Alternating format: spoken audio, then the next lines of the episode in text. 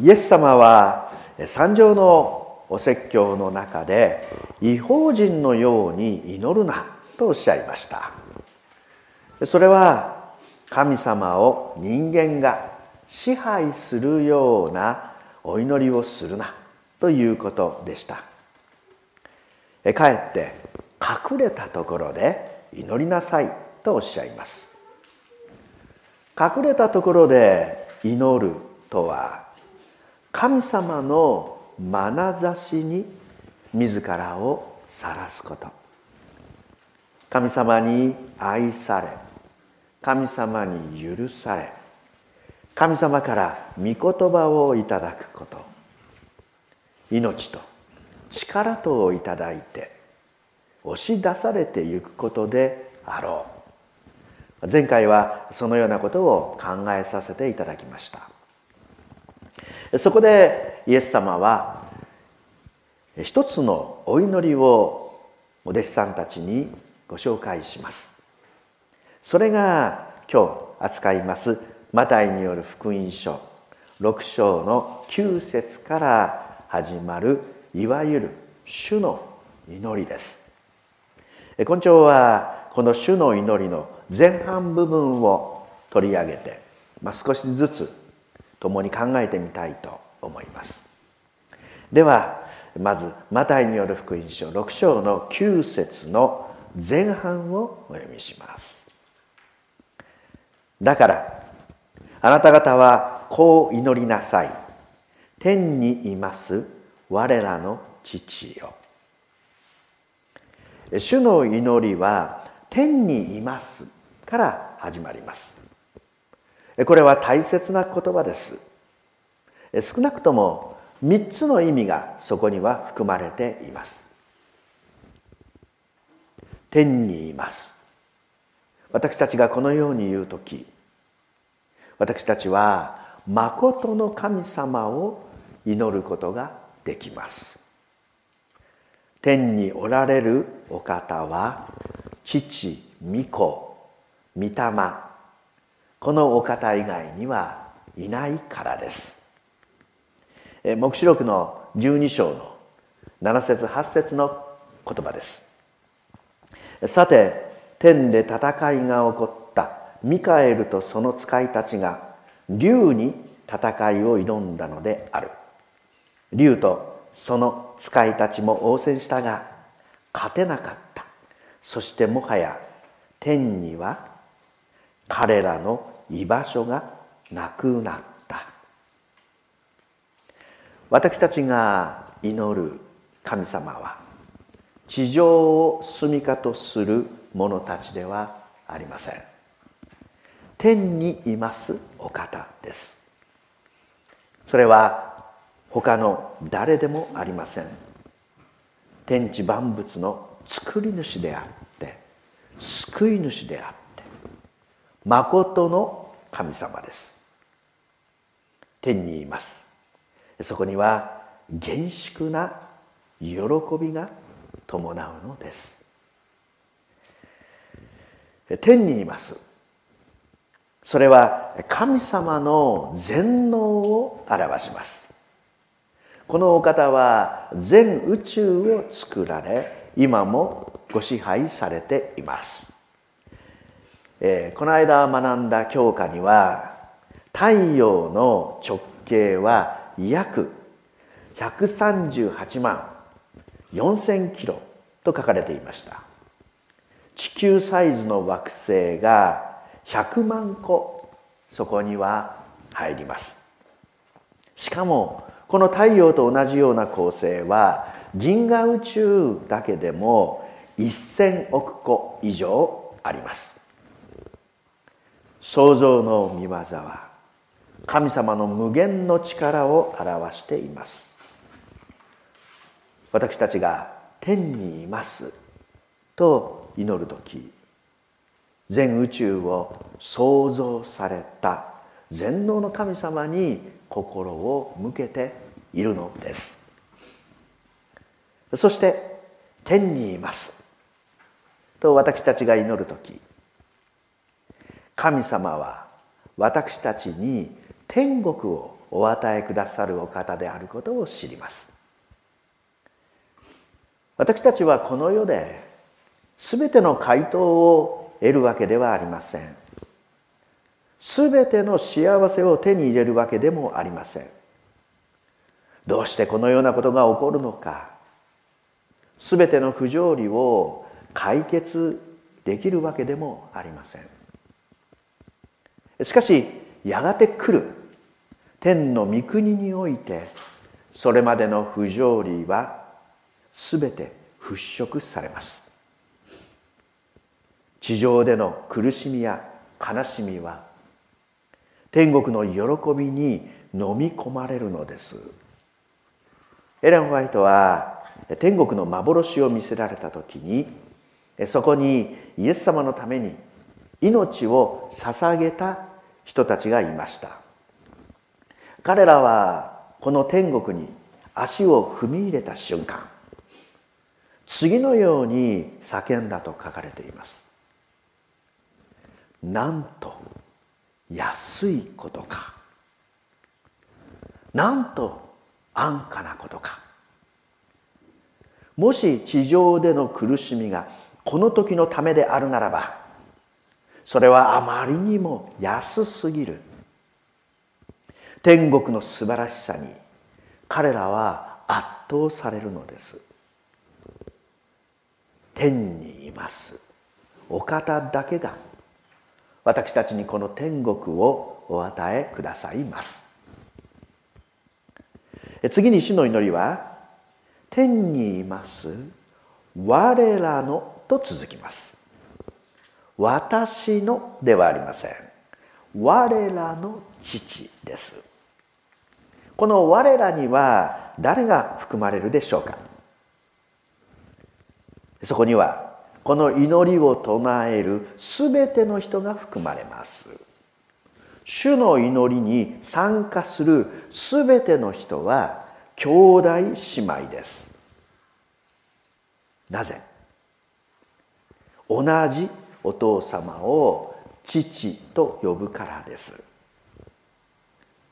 主の祈りを唱える全ての人は皆天のお父様にあって家族の一員です。我らそこにはイエス様もおられます。ヘブル人への手紙2章の11節。それゆえに主は彼らを兄弟と呼ぶことを恥とされない。ここで言われている主とはイエス様のことです。イエス様は私たちを兄弟と呼ぶことを恥とされません。我らの父よと祈る時この我らにはイエス様もそこにおられます。さらに主の祈りは天にいます我らの父よと続きます。なぜ母ではなくて父なのか。先生うちの場合母親の方がよくできた人で父親の方はどうもいまいち？おそらくこの父よは相続権に関係していると思われます。当時子供たちは家族の一員である限り父親から財産を譲り受けました。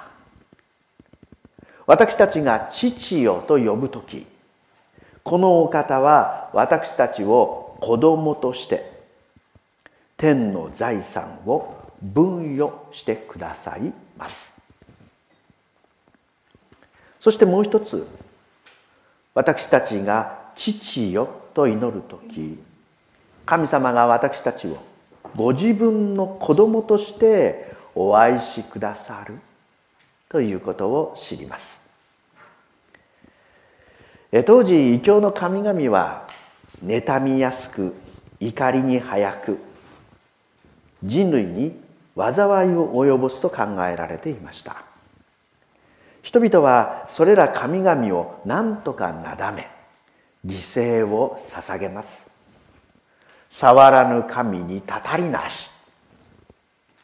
恐怖の中で本当の豊かさを育むことはできません。一方私たちが祈るそのお方はお父様です。このお方は私たちを作られ命を懸けて愛してくださいます。人は愛されて初めて愛されるにふさわしいものとなります。愛されることによって人は何かができるようになります。神様のこの深い温かい眼差しの中で私たちは成長を遂げることができます。父なる神様の愛を知る。これは最も重要な真理です。エレン・ホワイトは祝福の山の130ページでこうお語りになりました。神に近づく第一歩は神の私たちに対する愛を知りかつ。信じることである。次にイエス様はこのように教えてくださいました。マタイ6の9後半です。皆が崇められますように。皆が。皆とは何でしょうか？もちろんそれは神様のお名前です。ヤハウェとかエホバとか呼ばれています。ただしそれはただの呼び名ではありません。このお方の持っているご性質お力を表します。旧約聖書出エジプト記34章の5節6節に書かれています。時に主は雲の中にあって下り彼と共にそこに立って主の名を述べられた。主は彼の前を過ぎて述べられた。主主。これはヤハウェヤハウェ憐れみあり恵みあり。怒ること遅く慈しみと誠との豊かなる神。皆そこには慈しみと誠二つのご性質が表されています。この世の人々は慈しみと誠どちらかに偏りがちです。まあまあいいじゃないですか。しかし誠にかけた優しさはやがて間違いを引き起こします。また慈しみにかけた正しさ誠があります。それは争いを生みます。自分の正義を主張するばかり相手の気持ちを考えません。慈しみが足りないのです。お父さんがよく忘れることという新聞の記事があります。眠っている息子のそばに立ってお父さんが静かにつぶやきます。ごめんね。今朝朝ごはんの時にも日課のように私は行儀が悪いと叱った。それから私が会社に出かける時お前はバス停まで見送りに来てくれた。行ってらっしゃいと手を振るお前に向かって姿勢が悪いぞと私はまた怒った。そして友達と遊んでいた君が会社から帰ってきた私を見て「お父さん野球勝ったよ」と走ってきて報告してくれた時お前また靴下破ったね」とまたまた私は説教した。それから夕食後書斎で夕刊を読んでいたところ軽くドアをノックしてくれたお前に向かって「こんな時間になんだ？と面倒くさげにまた文句を言い始めた。その時お前は一旦戸惑ってから照れくさそうに走り出してきて「お父さんおやすみなさい」眠たそうに微笑んで私の首を抱きしめてくれた。その瞬間に私の心が急に痛くなった。新聞が手から落ちた。自分は悪いお父さんだった。とやっと分かった。だから謝りに来た。ごめんね。私は一番大切なことを忘れていた。それは慈しむ心。私の心の温かみが足りなかった。だからこれからもビシビシ叱る。けれどももっと一緒にいる。もっと一緒に遊ぶ。もっと一緒に笑う。ごめんね。神様の皆ヤハウェ。慈しみと誠。それは神様のご性質です。では皆が崇められますように。この崇めるとは一体どういう意味でしょうか。ヘブライ語ではハギヤ絶祭性別するという意味です。つまり違いを明らかにする。次元が違うということを明確にすることです。他の何者とも比べることができない。その素晴らしさをたたえる。それが崇めるということです。ではその違いはどのようにして明らかにされるのでしょうか。二つあります。一つは私たちを通して。エレン・ホワイトは祝福の山でこのように語っています。皆が崇められますようにと祈る時神はあなた方を神の代表者として世にお使わしになる。生活のあらゆる行いのうちにあなた方は神の皆を表すべきである。134ページです。ああ読まなきゃよかった。自分には無理だ。と思ってしまうかもしれません。そこで2つ目の内容が必要です。それは神様の恵みによって表されます。先ほどの祝福の山の続きこのことはキリストの恵みと義を受けることによってのみなされるのである。恵みというのは受ける資格のないものが受け取るということです。自分にはその資格がない。そのような力がない。そのところに神様が働かれます。旧約聖書出エジプト記でイスラエルの民をエジプトからカナンの地に導くために用いられたモーセ。彼についてアメリカの伝道者ドワイト・ムーディは次のように語りました。モーセは自分は一角の人物であると考えて40年を全く取るに足りない人間であることを学ぶのにさらに40年を全く取るに足りないものに神が何をしてくださるかを発見するのにさらに40年を過ごした。私たちの側が小さければ小さいほど神様のお働きははっきりと示されます。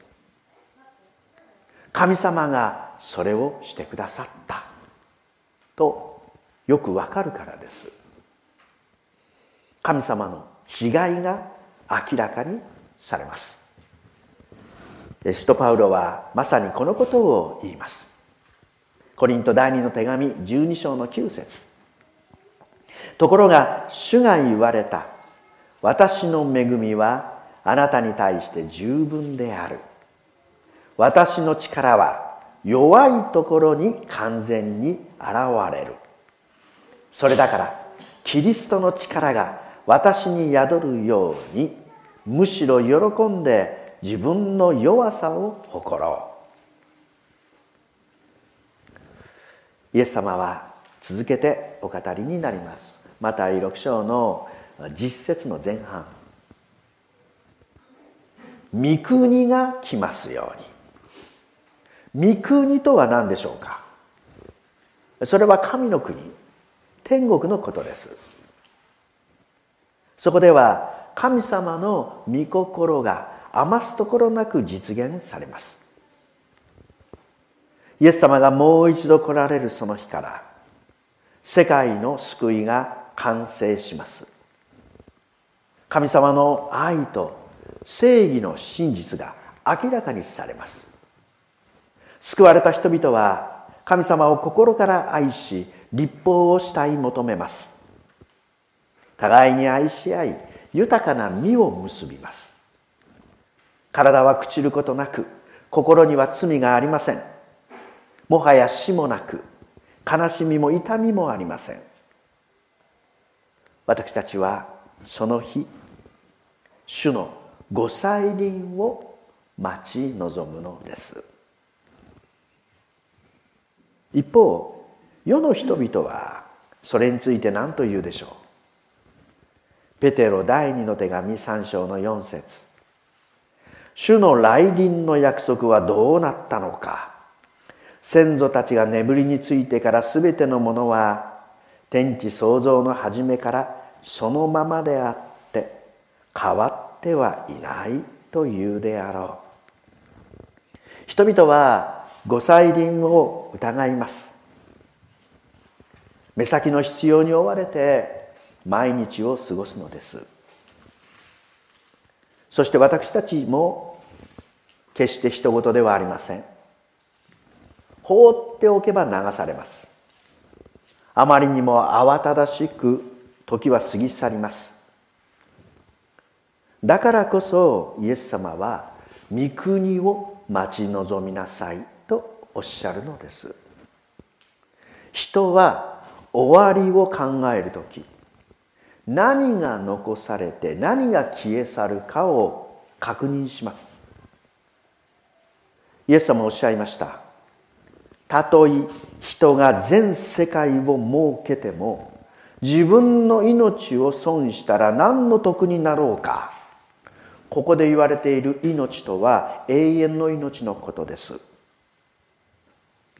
しかし多くの人はこの永遠の命のために時間を費やそうとはしません。目の前の仕事に追われ流されてゆきます。そうこうしているうちに人生は中断を迎えます。だから今最も大切なことをしっかり選んでそのために祈る。御国の到来を願うとは一番大切なことを確認しながら今を歩むということです。そのような意味で御国を待つということは決して未来の出来事ではありません。それは今を変えていただくということでもあるのです。イエス様おっしゃいました。いいですか？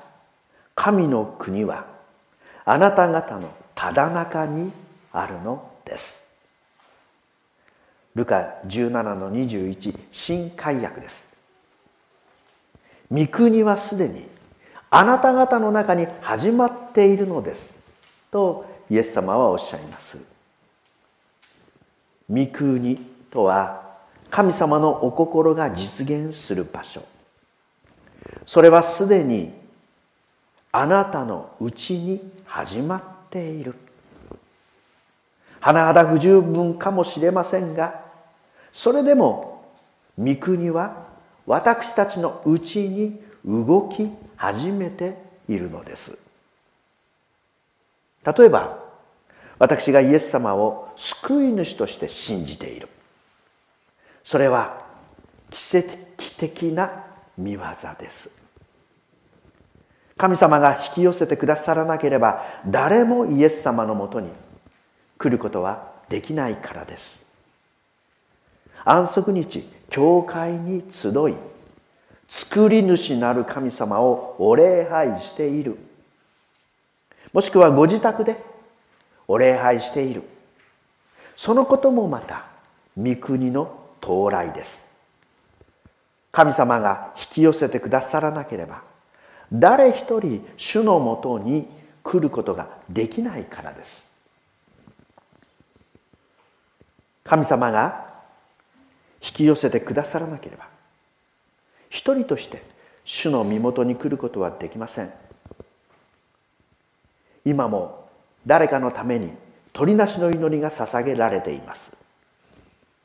それもまた神の国御国の到来です。誰かがバプテスマを決心する。これもまた主の奇跡的なご支配。御国の到来です。もしあなたが今なさっているこの世のお働きを主のためになそうとするならばこれもまた主が私たちを性別したことになります。御国の到来です。今心から御国が来ますようにと祈る時それは私たちの内なる御国から始まって周りの人を巻き込みながらやがて来られるイエス様のご再臨をさらに確かなものとして待望させてくれるに違いありません。そしてさらにイエス様おっしゃいました。マタイ6の10後半です。御心が天に行われる通り地にも行われますように。御心とは言うまでもなく神様のお心神様の願いご計画。神様の立法です。世界が作られた時そこは神様の御心で満ちていました。人は神様に似たものとしてその願うところ全てが神様の願いでもありました。ところが罪が生じ人は神様のお心を失います。御心を失った人間は勝手な願いを持つようになります。神様から離れて善悪を勝手に判断するようになります。偽りと憎しみが生まれます。争いと破壊が始まります。神様から離れた人間の願いが不幸を作り出していったのです。神様はそのような人の心にもう一度神様のお心を与えようと約束してくださいました。御心の回復です。旧約聖書エレミア書31章33節からの言葉。すなわち私は私の立法を彼らのうちに置きその心に記す。イエス様はこのようにおっしゃいます。ヨハネ6の40私の父の御心はこう見て信じる者がことごとく永遠の命を得ることなのである。そして私はその人々を終わりの日によみがえらせるであろう。永遠の命。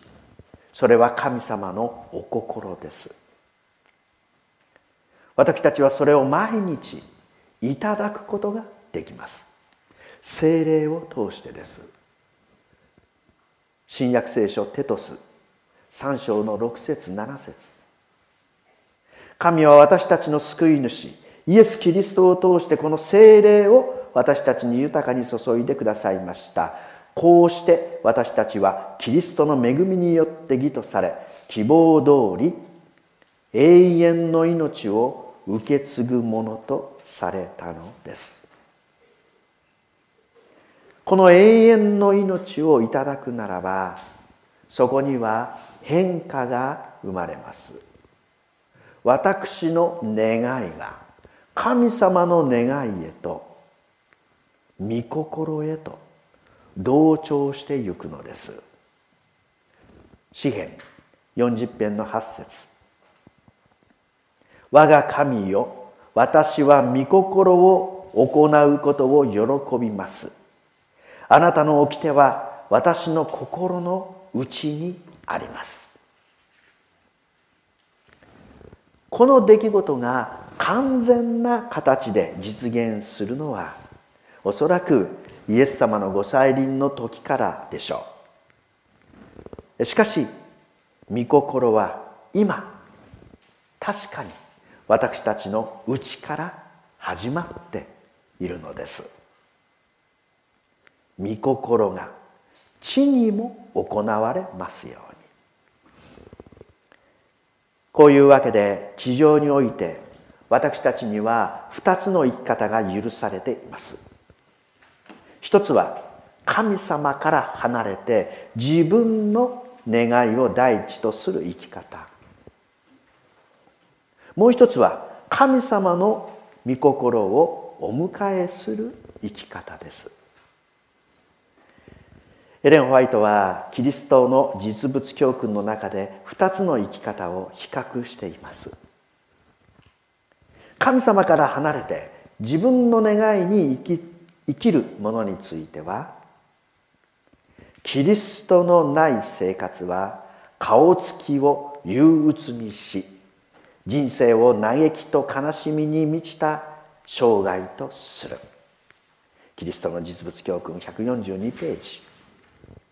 一方神様のお心に歩む生き方については主を恐れる者の生活は悲しい陰鬱な生活ではない。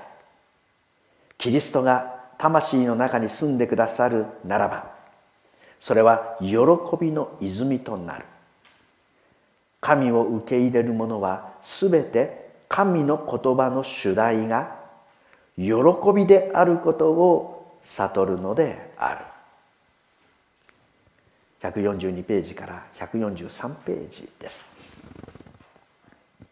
神様の御心は私たちが父なる神様の子供としてその御心に従って歩ませていただくことです。最後に何度かご紹介していますけれどもささやきテストのお話をします。彼女は生まれつき外見が他の人と違うことを知っていました。そのために自分のことを誰も愛してくれないと思っていました。小学校の2年生になってレナード先生が担当になりました。笑顔の絶えない女性の先生です。ある日聴力テストが行われました。離れたところから片耳を塞いで先生がささやく質問に答えるというテストです。先生が少し離れたところからささやきます。空は青い。あなたの靴は新しいですか？先生の質問はおおよそ決まっていました。ところが少女の番になった時彼女は思いがけない言葉を耳にします。先生がこうささやいたのです。あなたが私の子だったらよかったのに。あなたが私の子供だったらよかったのに。彼女は嬉しさのあまり言葉が見つかりませんでした。しかし先生には少女がよく聞こえていたことが分かりました。なぜなら少女が泣いていたからです。少女はこの時2つのテストに合格しました。一つは知力テストです。聴力テストです。そしてもう一つは先生の御心をお心を受け止めるというテストです。私たちは今この少女のようにイエス様からささやきテストを受けています。あなたが私の子供だったらよかったのに。神様は私たち一人一人が天のお父様の子供としてその御心を受け止めることを願われています。また新しい1週間主の御心が皆様の歩みの上にますます現れますように。このメディアはオーディオバースの提供でお送りしました。オーディオバースでは福音を広めるためにお説教やセミナーなどの音声映像の無料配信を行っています詳しくは http コロンスラッシュスラッシュ www.audioverse.org へアクセスしてください。